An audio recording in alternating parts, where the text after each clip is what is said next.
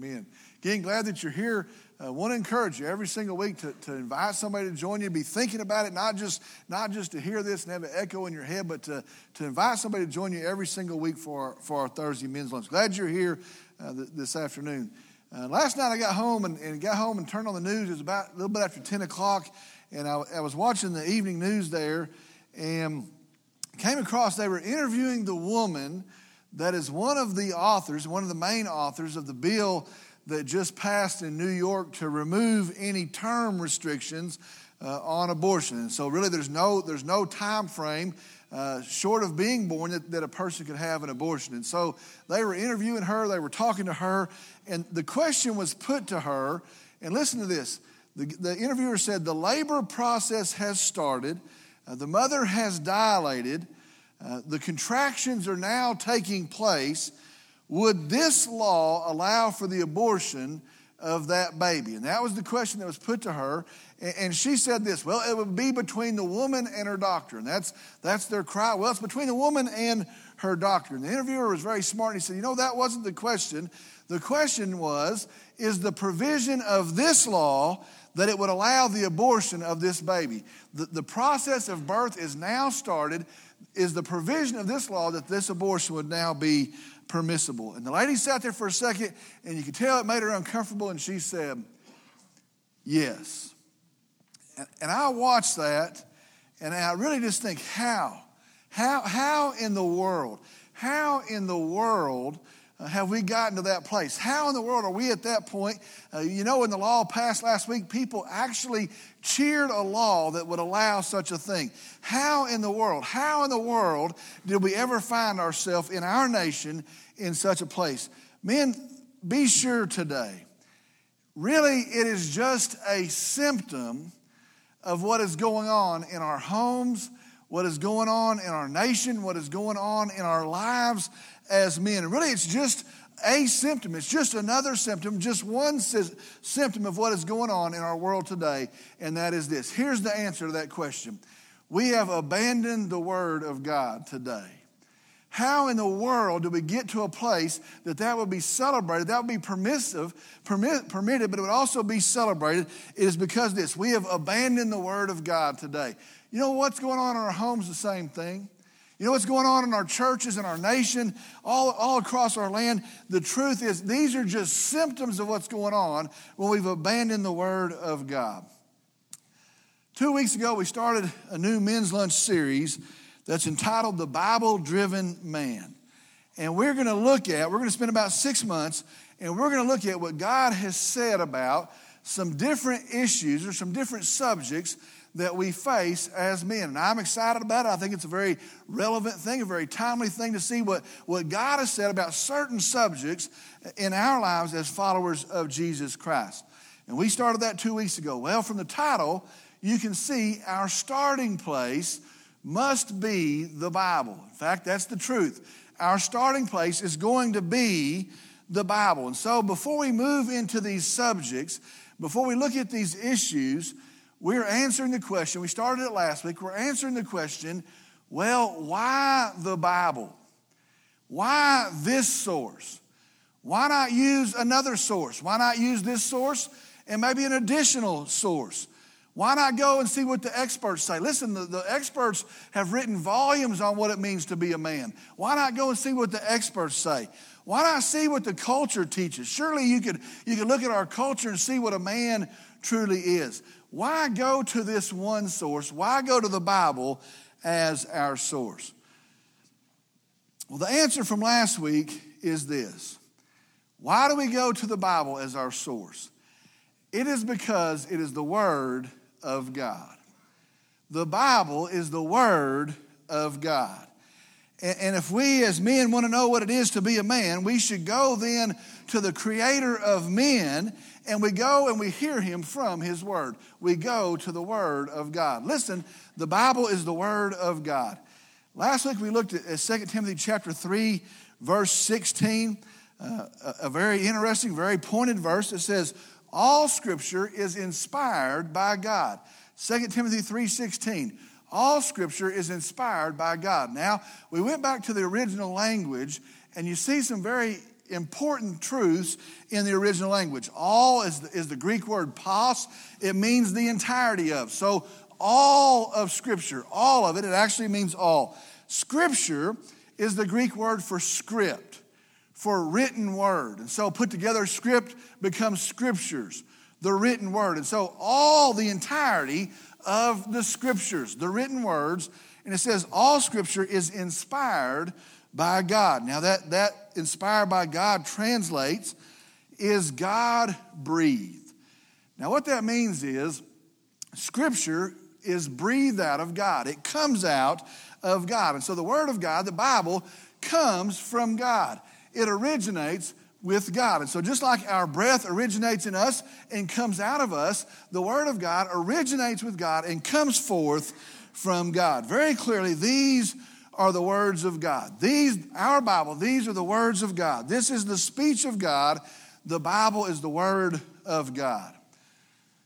And so, again, if our goal is to be led by God, as men to be directed by God, and to somehow hear from God, we must go to our Bibles, the Word of God. Now, when I say that, I imagine you've heard that so much, and I said it so much last week, and I've said it so much already this week, and really I say it all the time anyway. When you hear that, the Bible is the Word of God. The Bible is the Word of God. Surely you sit there and start to think, you know what? Okay, we've got it. Man, man, you're, you're, you're going crazy on that point. We understand the Bible is the Word of God. We get it.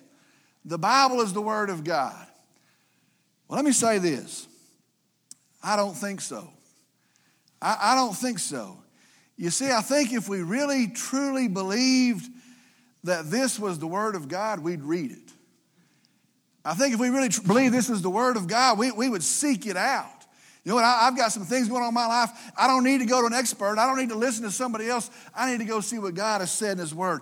I honestly believe this. If we truly believe this is the Word of God, we would be consumed with it. Now, here's the problem in the church today the problem is this we, we have been trained to say this is the Word of God, and we will fight for the Word of God, and we will point to the Word of God. We've been trained to say this is the Word of God, but the truth is this we're not really that sure.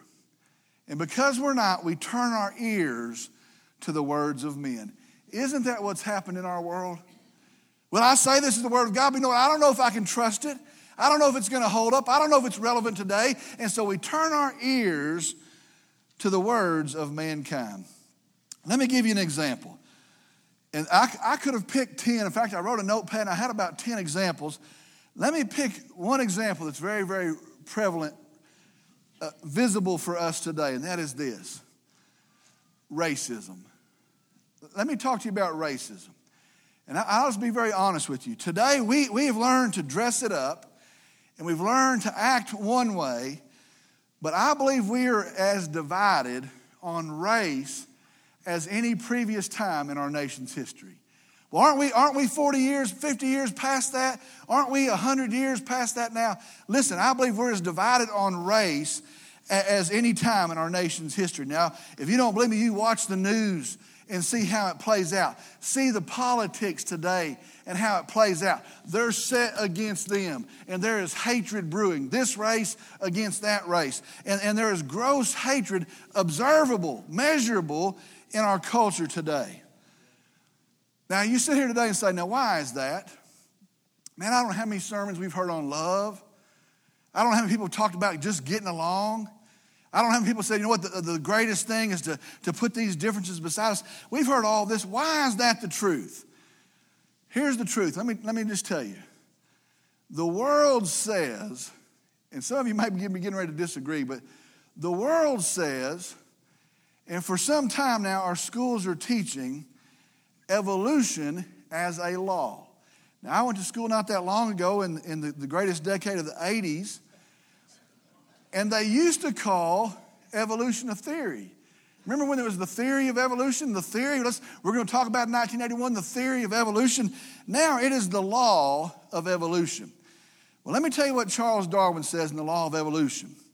Charles Darwin says that black people are less developed and are, inferior than other people. Now, this is what Charles Darwin says, and we're teaching this in our schools for 40 years. He says the highest black man on par with his intelligence is on par with that of an intelligent monkey. He says this. Now, don't say, well, hey, look at that. He says the same or worse of women. He says the highest developed woman is reaching the par uh, of a black man, a monkey. That's what he says of women. He says, and this is, this is the truth of evolution, that some folks have evolved higher than other folks. Now, his, his idea is this because he is one that white man must be the peak of the evolutionary pyramid. What did you think the result was going to be? What did you think the result was going to be when you told a bunch of people, you know what, you're evolved higher than everyone else? What did you think the result would be when you told a bunch of other people, you know what, you can't help it, you haven't evolved as high as those people over there has? Let me tell you what God says. God says there is but one race, the human race. God says there is no distinction. In the New Testament, there is no distinction. God says all men are created in the image of a holy God. Why have we got a problem with racism today? Let me just tell you. It's because somewhere we left the Word of God. And so, if this is the Word of God, what does that truly mean? I, will just tell you, you know what? This is the Word of God. This is the Word of God. Our problems are we've left the Word of God. So, what does it mean that this is the Word of God? I'm going to go quickly and I'm going to just point out some things. This is what it means that this is the Word of God. First thing is this this is the Word of God, and so it is trustworthy. It is trustworthy. You can trust the Word of God. Now, this is the biggest thing that's attacked against the Word of God. You can't trust that. You can't depend upon that. Surely, carbon 14, all these dating systems, surely logical science has denied that. You can't trust the Word of God. Let me tell you this because it is God who spoke it, you can absolutely trust it. Well, what, what, what, about what it says about creation? What, what about what it says about these miracles? That doesn't make any sense, does it? What about what it says about a, a literal, actual, historical, physical resurrection, a person that's dead and is alive again? You know what? That, that couldn't happen. Maybe that's, maybe that's something we just need to learn from. Listen, our God is faithful. Our God is dependable. Our God is true. And so, listen, his word is trustworthy. Man, we ought, we ought to start saying that. My God is dependable. He is dependable. And I don't know who else you can depend upon, not many, but I'm going to tell you something. My God is dependable, and so the Word of God is dependable. If you have a friend, and we've all got three or four like this, maybe it's not you, but if you have a friend and he lies a little bit over here, and he, he fudges a little bit over there. You know what? That's just him. We, he's a good old guy. We, we just know he's lying. He lies a little bit, he fudges. And that, that's just how it is. And hopefully that's not you, but you got a friend. No, he, he's, telling you a story, and you're going, that didn't happen. That didn't happen.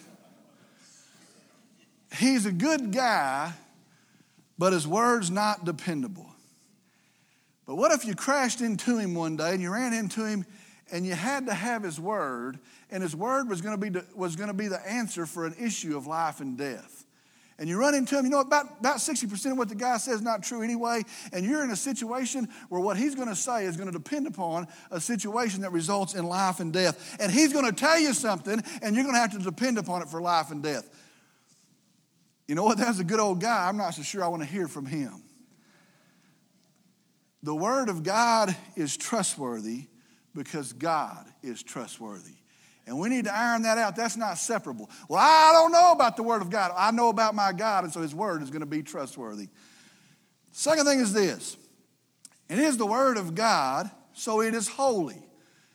It is the Word of God, so it is holy. Now, the word holy translates set aside. It, we make it some crazy thing we can't understand. It just means different. Set aside. The Word of God is holy. One of the great hallmarks of our God, one of the great traits of our God is this our God is holy. He, he's not like us. His thoughts aren't like us, the Bible says. His ways are, are so far above us. Our God is a holy God. talking of heaven in the book of Isaiah and the book of Revelation as well, it says that in heaven, there in the pristine glory of heaven, the angels are saying, Holy, holy, holy is the Lord God Almighty. Our God is holy. And so, this, His Word, is also holy. This is not a book like other books. This, this is not a book of, of the gatherings of the wisdom of man. This is not some book assembled in institutions of higher learning. This is the absolutely holy Word of God. And as such, it ought to be revered. We've lost reverence for the Word of God. We, we've left a, a place of honor that we used to have for the Word of God. This Word is the Word of God, and because He is holy, His Word is holy as well. There's a, there's a push that's come along, and, and it's been the last maybe 10 or 20 years, it's grown the last five or so. And people come along and they say this to people that want to uphold the Word of God. They say, you know what, you revere the Bible too much. And people have actually told me that. You revere the Bible too much. You know what? You love the Word of God more than the Spirit that wrote the Word of God. You revere the Word of God too much. Let me just tell you this that's absolute nonsense. We revere the Word of God because we revere the God of the Word. We revere the God of the Bible. And if they did, they would. That's what I believe. You know, if you knew who God was and you revered Him, you wouldn't discredit His Word, you wouldn't slander His Word, you would honor the Word of God. We honor the Word because we honor the God of the Word. We revere our God. Third thing is this it is the Word of God, so it is eternal. It is the Word of God, so it is eternal. Now, our God, we know, is eternal. Bible tells us He's revealed to us He has no beginning, He has no end. He creates all out of His mouth, but He is eternal. So understand this because He is eternal, He is an eternal God. His word, His speech also is eternal. Now, that, that sounds like a hard thing to understand, but let me just break it down very, very simple for us to understand. And what that means is this the Word of God, this Bible, doesn't have an expiration date. That's, that's what that means. It doesn't, this, this Bible, the Word of God, doesn't run out.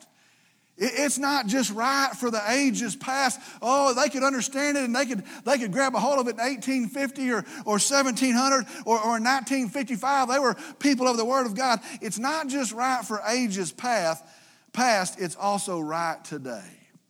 It does not change, it stands. It is eternal. The Bible says this the grass withers and the flower falls off, the bloom fades, but the word of the Lord endures forever. Let me tell you this we've got people, preachers even, acting like somehow this became out of date. You know, a preacher's job is to preach, to proclaim the Word of God, not adapt or change the Word of God. We've got preachers today acting like somehow this became out of date. Let me just go ahead and tell you this. We've got entire denominations today trying to figure out what the Bible means in our day. There's whole denominations, there's one getting ready to take a vote on what does the Bible mean in our day. Let me tell you what the Bible means in our day. It means in our day what it meant in all days. The Word of God is eternal. Fourth thing is this it is the Word of God, so it is powerful. I think we get all tied up in the other stuff. We might miss this one. It is the Word of God, so it is powerful. Be sure our God is a powerful God. He is mighty, He is marvelous. Everything you see, he created that. Everything that still exists, He sustains all of that. He is over all of this. Our God is powerful. Our God is mighty. Then understand these, His words, this Bible, it is also powerful. It is not some meek little book of fables that we can set somewhere on a shelf to gather dust. Well, you know, the Bible says this, that's good for a seven, seven year old little kid. That's good for the women somewhere. Listen, this is not some meek little book.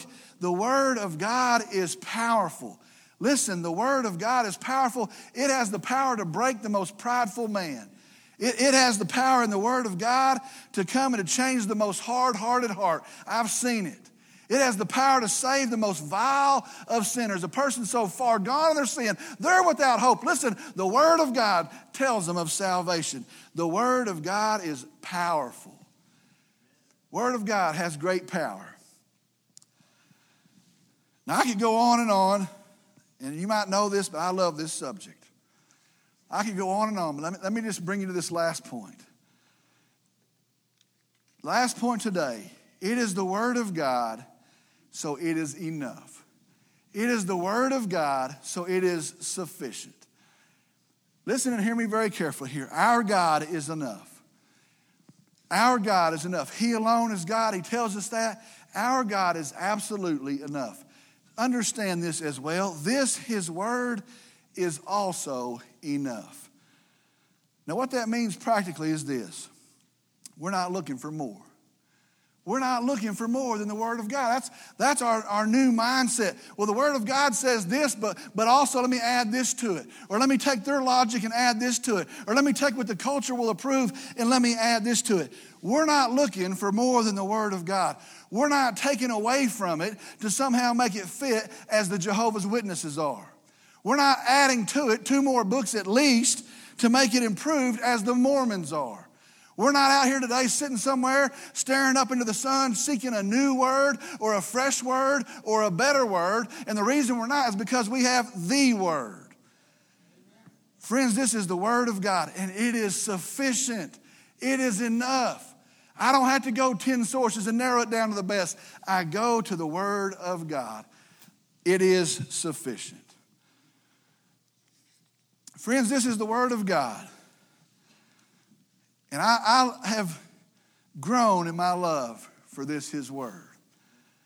I love the Word of God, but let me tell you the reason most of all. The reason I love it most of all is this because it tells me of Jesus. It tells me of my Savior. It tells me of my hope. It tells me of my Redeemer. It tells me the story of how, yet, when I was a sinner and not one thing could I do to earn salvation, it tells me of Jesus Christ the hope of nations that comes and dies in my place, it tells me of Jesus.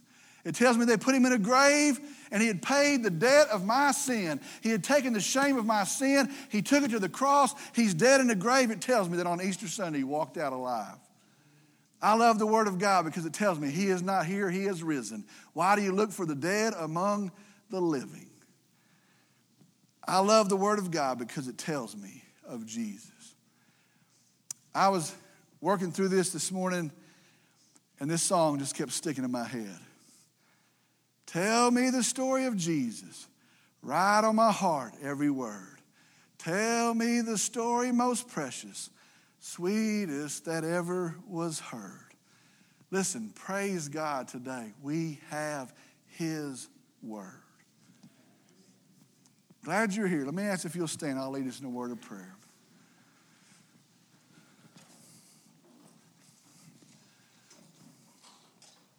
Let's pray. Dear Father, we come and I'm thankful for you, and I'm thankful that you're holy, and I'm thankful that you're powerful.